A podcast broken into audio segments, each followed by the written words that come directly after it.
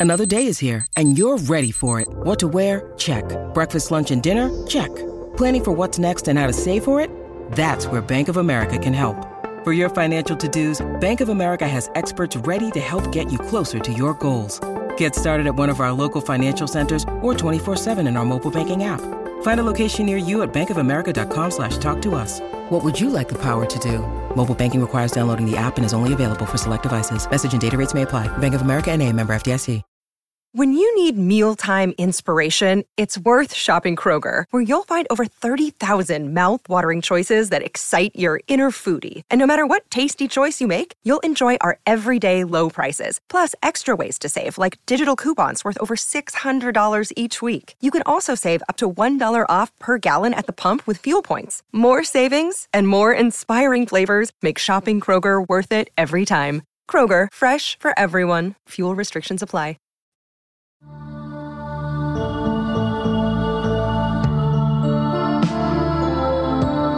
You're listening to Drifter Sympathy on Feral Audio.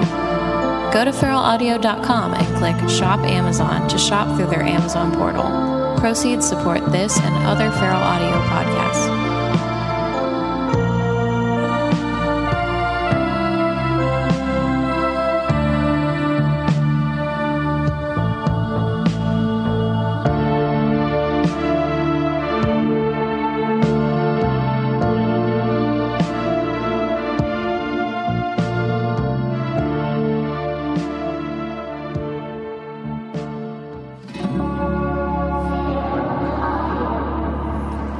Do you hear the train? That's because I just moved underneath the train. All right, we're not going to waste any time today. Rare Soundtracks is back, and it's a steep mountain to climb because there's so much material out there that uh, was buried by the great avalanche of stupidity that we have to dig through. So let's start out with just pure fucking genius and Roy Budd. Out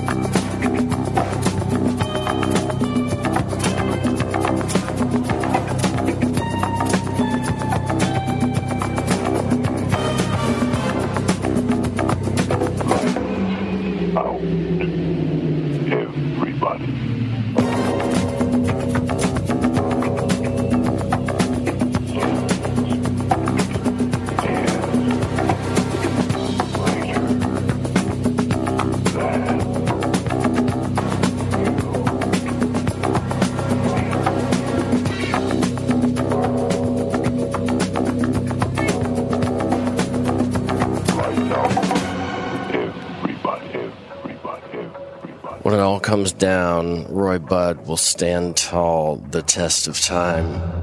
Funny story, I used to be obsessed with the CIA about 10 years ago, who was originally called the OSS and was trained, the Americans were trained by the British. So the British were our forefathers in more ways than one, intellectually, culturally. They taught us how to spy. And so there was a very underappreciated BBC show called The Sandbaggers.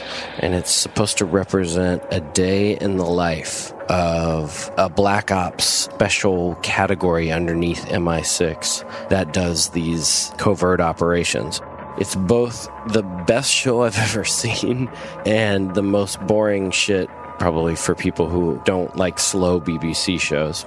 But the theme was done by Roy Budd, and, and it's one of the classic yet unsampled British crime pieces of music.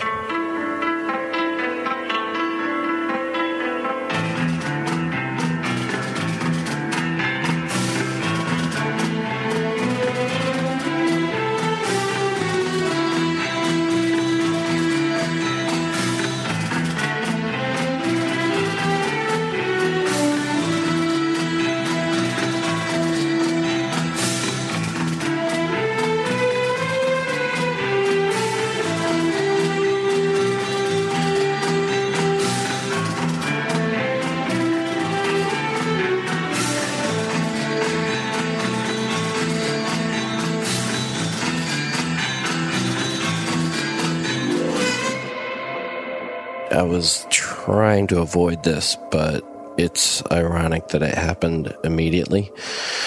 You can't really play that without mentioning Mike Oldfield's Tubular Bells and the effect that it had on all soundtracks and suspense history. Amazing documentary on it you can find on YouTube, but essentially Mike Oldfield was was a pretty troubled guy that wrote this insanely long piece of music, and The Exorcist borrowed just a tiny bit of the opening.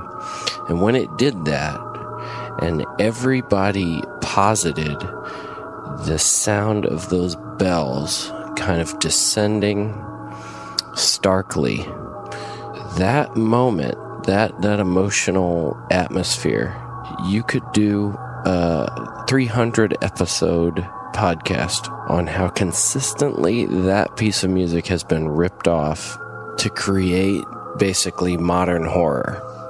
Now, before that, they did other things, but after that, they didn't. They just ripped it off. You could say Halloween, you could say Phantasm, you could say Friday the 13th, you could say Nightmare on Elm Street. Every one of them is going to have a descending piano line at some point, and that's the fucking rule. I don't even want to prove it because it's fucking annoying to have to go through and point out what's painfully obvious. okay, I guess I'm playing it just to demonstrate the point.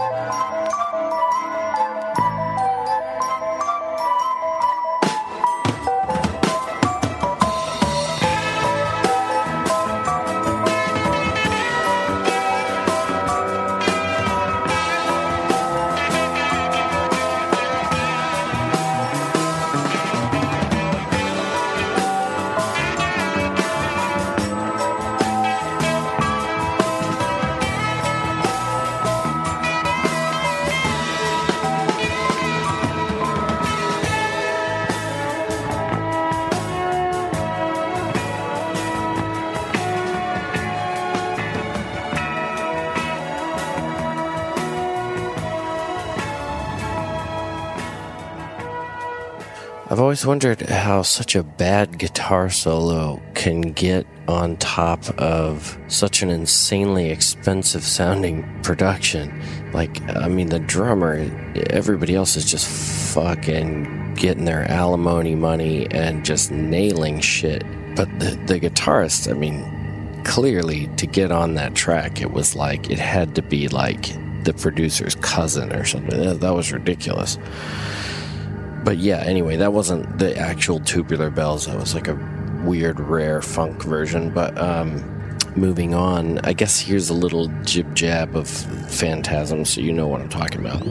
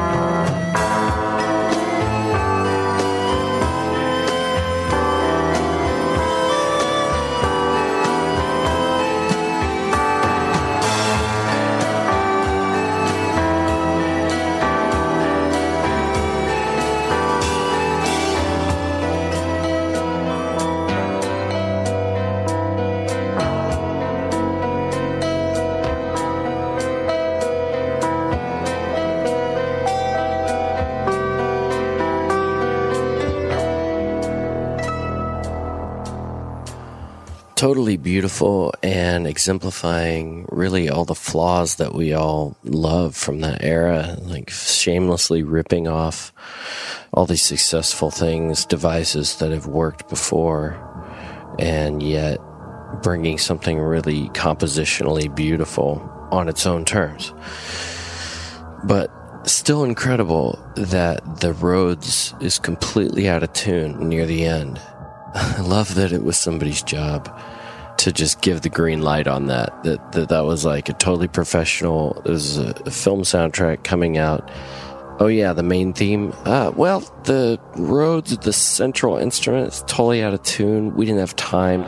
We went with it. Sounds great.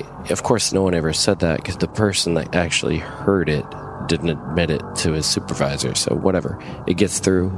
There it is, caught forever and you fucking love it because it's fucking weird and it's so killer.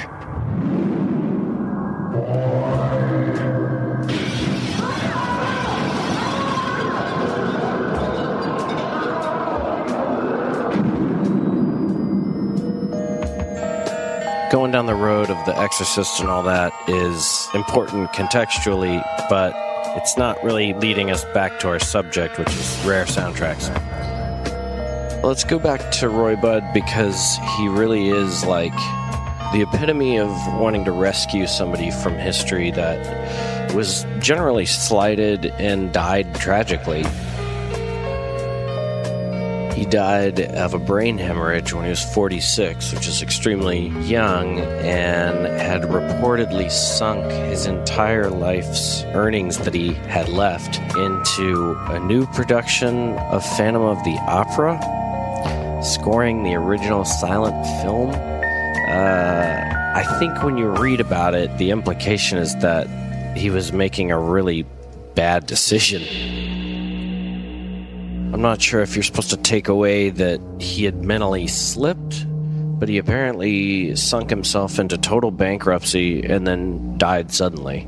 So it's just one of those terrible stories. But uh, let's return to what's good about his life.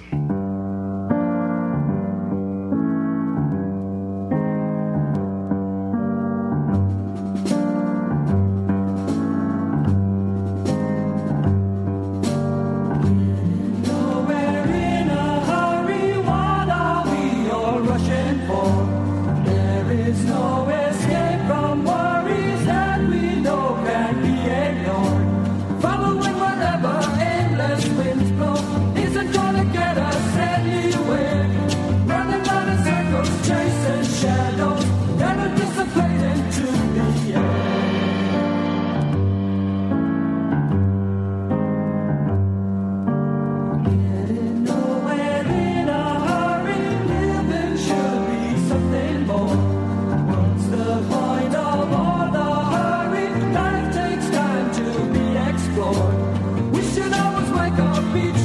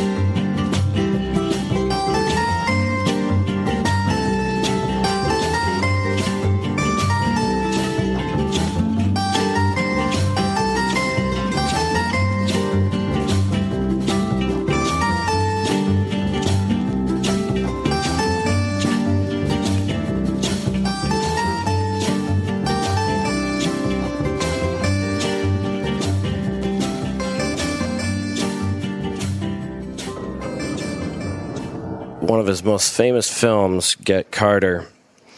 Michael Caine just ruling the 70s, just ruling. I mean, you got that in Dress to Kill, and you're done. Just call it a day. Turn off the lights.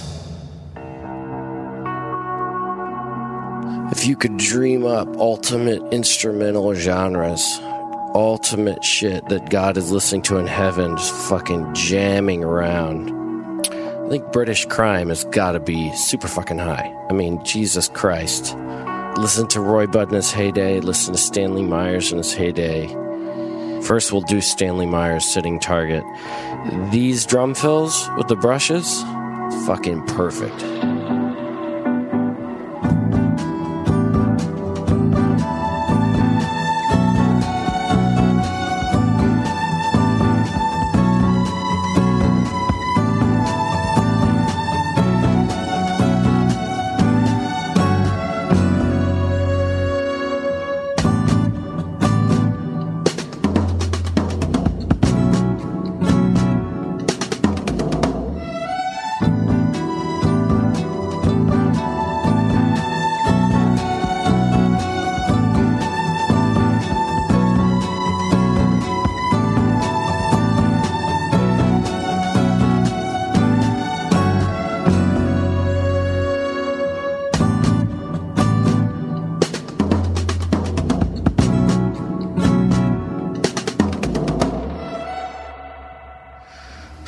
Clearly he's a genius. I mean, this is the guy that did the music for The Deer Hunter. So he's not really playing games. But um, here we go again. You can't throw a rock around here without hitting a fucking song that has another descending keyboard riff like Tubular Bells.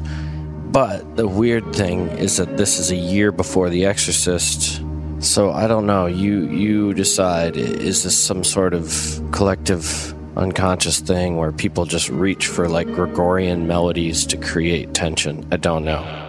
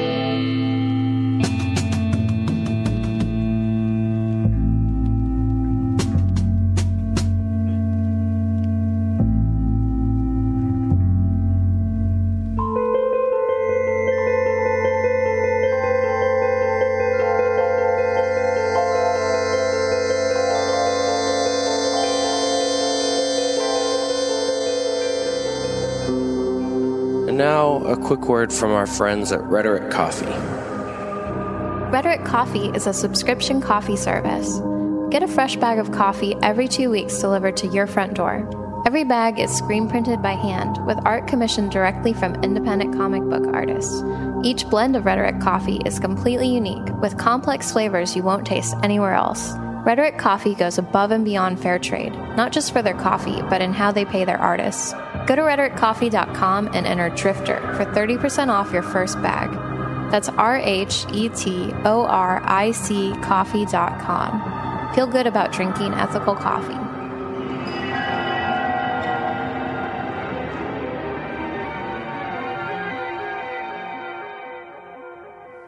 And since we may never come back to Roy Budd ever again, which is a fucking crime, let's go with one of his greatest heist themes for a film called Diamonds. This is what gangster dreams are made of.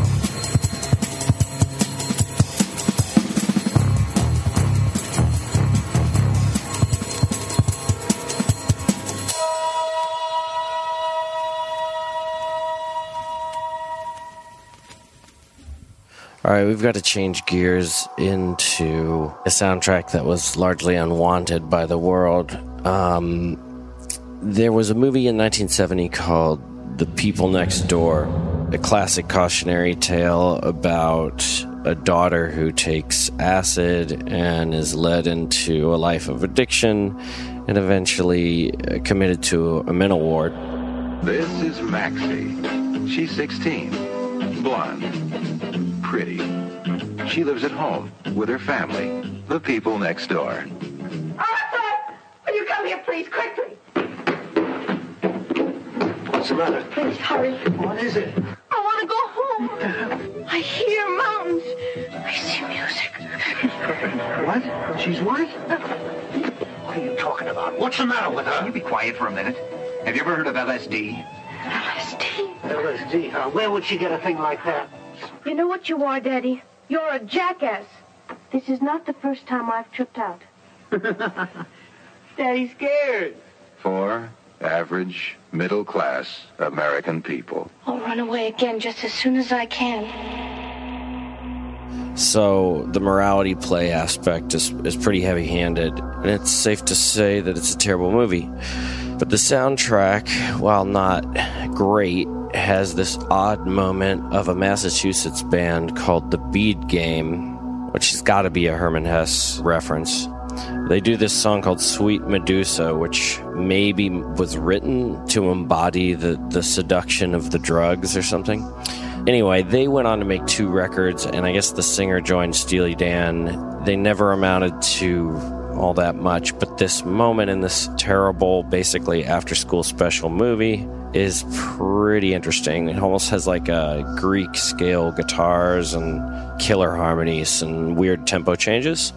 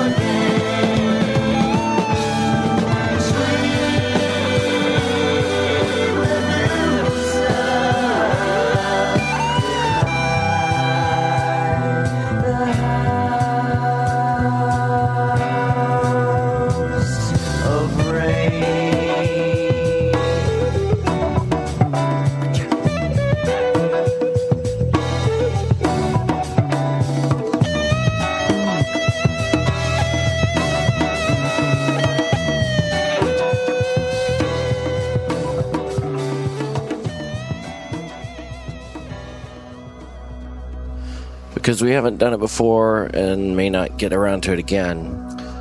This is going to be a good example of how soundtracks figured in really heavily to early hip hop production. Obviously, if you're going digging for something that you want to use, you're going to hem towards instrumental music. So, back in the early 90s, let's say, when sampler times were stretching out more and more, you're inevitably going to end up in the soundtrack section looking for instrumentals. So, on a really good day, someone like MF Doom would have been flipping through. I mean, honestly, this record by Galt MacDermot was probably very, very well known by collectors, even though it's still not well known by anyone outside of that interest group. Galt MacDermot was the legend for writing the music of Hair. And I think when you're looking for samples, you're looking in a direction that other people don't want to look in. So maybe that's why someone would have picked up a Galt MacDermot record in the first place, because the way that this guy wrote music was really unusual. I mean, there's nothing that I could really compare it to. It's like piano driven, minimal funk, almost like honky tonk barroom trio music. Uh, It's very hard to explain, but the spooky aspect is that these guys wrote this music and produced it almost seeming to know that it would be dug up and recut into beats. It's just too perfect for the situation.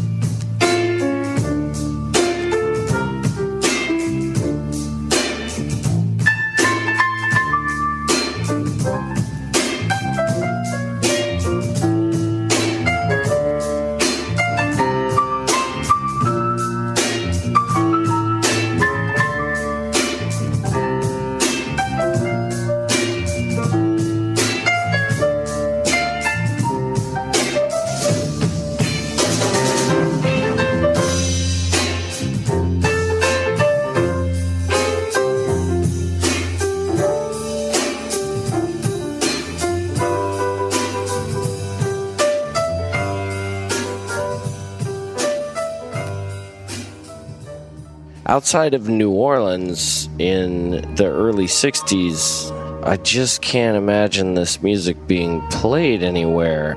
It's too aware of what's going to happen 40 years later. Listen to how minimal this is. This is like music from Hermann Hesse's Steppenwolf when they go down into this club called Hell. Where else would this music be played? It makes no sense.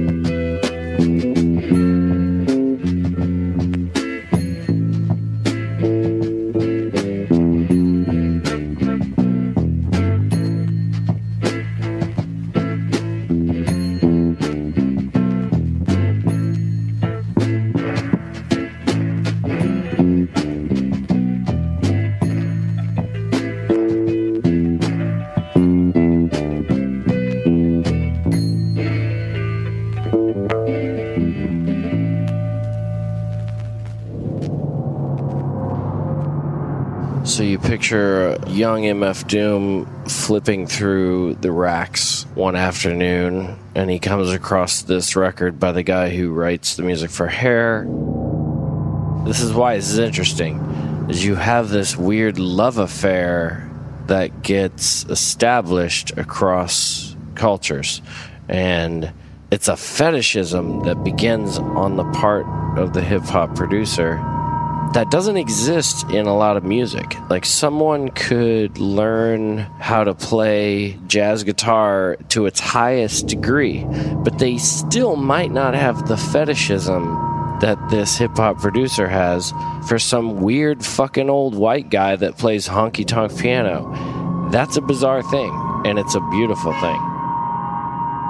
So the legions of young kids that are going to buy these records by MF Doom are somehow getting pulled into this relationship with this old world entity.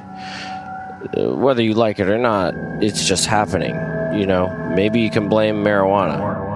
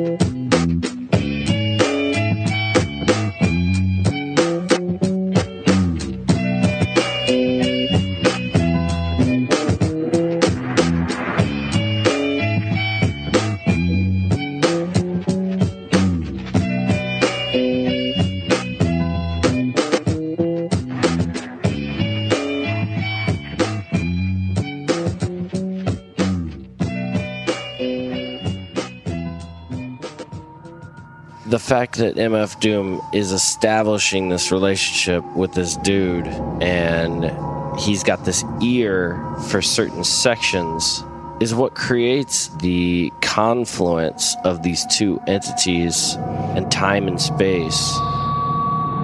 There's another good example on the same Galt MacDermot record. It begins with like this, this sort of Celtic fiddle ballad, and then MF Doom picks up on this thing he wants to use, which was a great catch.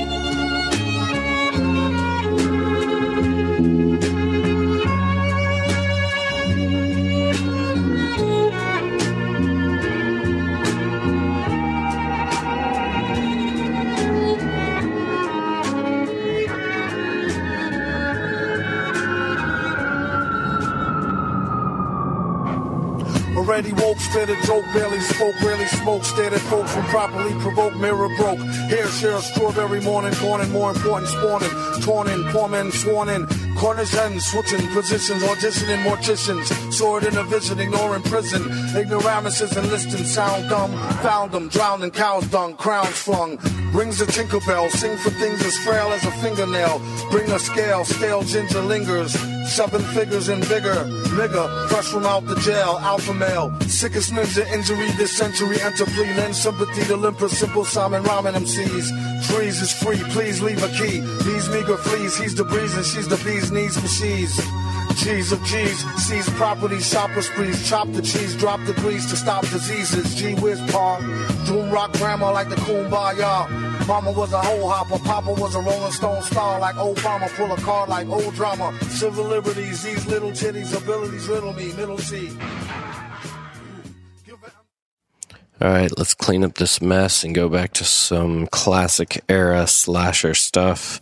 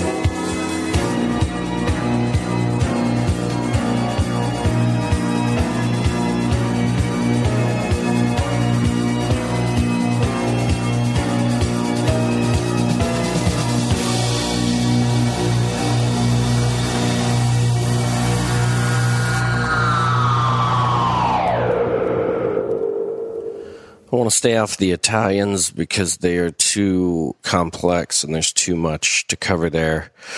But that was a quick one called Pieces. Warning. What you will see in the movie Pieces cannot be revealed, cannot be described, cannot even be imagined. And you don't have to go to Texas for a chainsaw massacre. Pieces.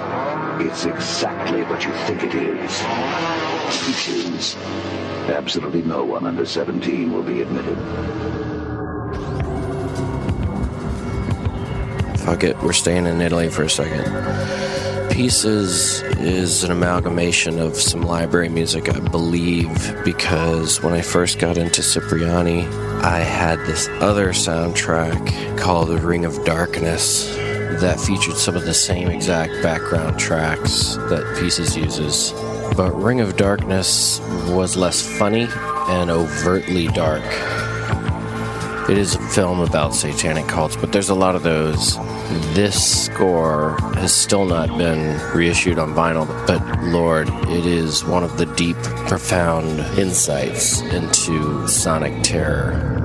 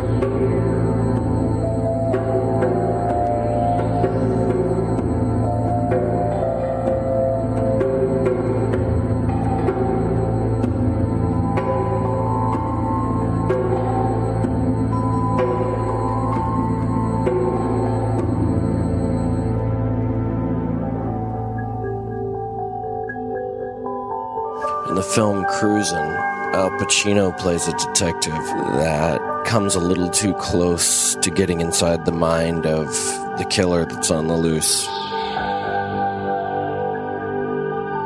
And in a sense, you can hear Cipriani climbing inside the brain of the slasher with these pieces.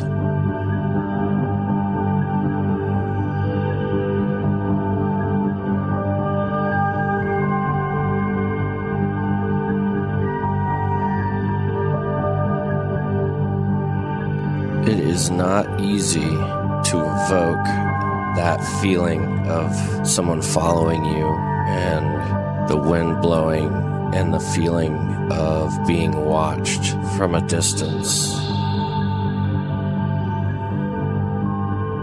He makes it sound easy, but that doesn't mean it is.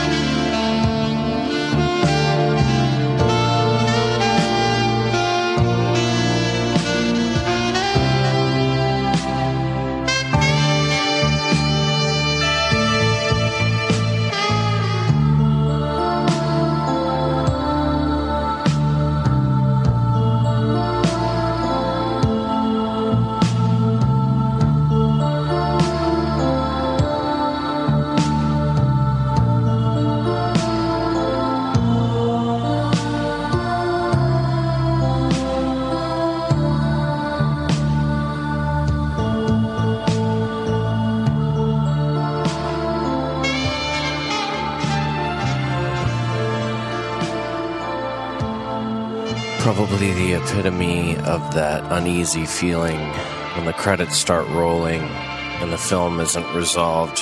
Maybe Michael Myers has gotten back up and walked away. I wouldn't be surprised if that was an Italian under a fake name. The soundtrack for Brain Damage says that a person named Clutch Reiser and Gus Russo made it, but you don't find their names listed anywhere else in the history of soundtracks. Closing out, this is a film called Looker, actually written by Michael Crichton, who did Westworld. He also wrote Andromeda Strain, which might be the film with the first noise soundtrack. He wrote a little thing called Jurassic Park, you may have heard of. Apparently, Looker was the first film that used three dimensional computer generated characters months before Tron came out. But like Network, which if you haven't seen, just drop everything and go watch Network. Looker was a satire essentially destroying the consumer's obsession with appearance in the surface world in the early 80s. Something that's still clearly wildly relevant today with Black Mirror. Kim Carnes did an official version of the theme song, but for the film, it was somehow demoted to a small Santa Barbara band called Sue Saad and the Next, who somehow managed to make a better version of it. You probably think I'm beautiful, Dr. Roberts, but I'm not. I have lots of defects to fix. I have a list right here. My nose is 0.2 millimeters too narrow, and my cheekbones are 0.4 millimeters too high, and my chin has a little 0.1 bump here, and I have a mole here on my ribs, so I need plastic surgery.